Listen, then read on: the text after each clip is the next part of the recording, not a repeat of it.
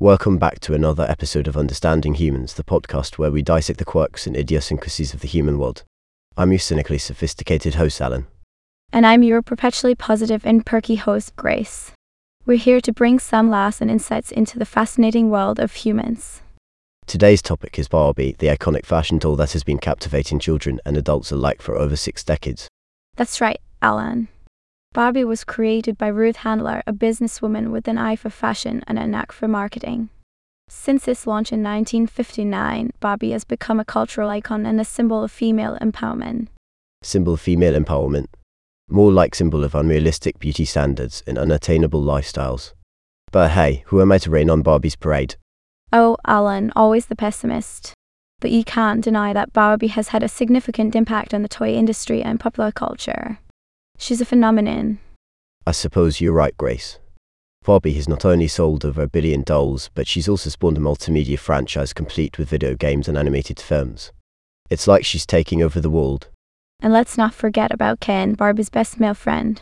They're the dynamic duo of the doll world, captivating the imaginations of children everywhere. Oh, yes. Ken, the epitome of masculinity with his perfectly coiffed hair and chiseled jawline.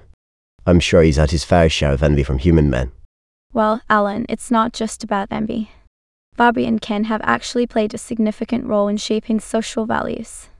Barbie, with her independence and upscale lifestyle, has become a symbol of aspiration for many. Aspiration? More like unrealistic expectations. I mean, how many humans do you know who live in a dream house with a pink convertible? Well, maybe not many, but that doesn't mean we can't dream, right? Barbie encourages imagination and creativity in children. And speaking of dreams, did you know that Barbie sales saw a decline a few years ago, but they've recently bounced back? Really? I guess Barbie has found a way to stay relevant in this ever changing world. It's impressive considering she's been around for so long. Absolutely. And with the release of the upcoming movie, Barbie is expected to continue dominating the toy market. It's even sparked a new fashion trend called Barbiecore. Who knew a doll could have such an impact? Well, Grace, it seems like Barbie is here to stay, whether we like it or not.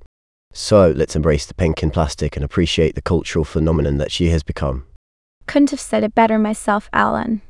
Thanks for joining us on another episode of Understanding Humans. Stay tuned for more fascinating insights into the world of Homo sapiens. And remember, folks, life is like a Barbie dream house. Sometimes it's a little plastic, but it's always full of surprises. Until next time, keep smiling and stay goofy, just like Barbie. You.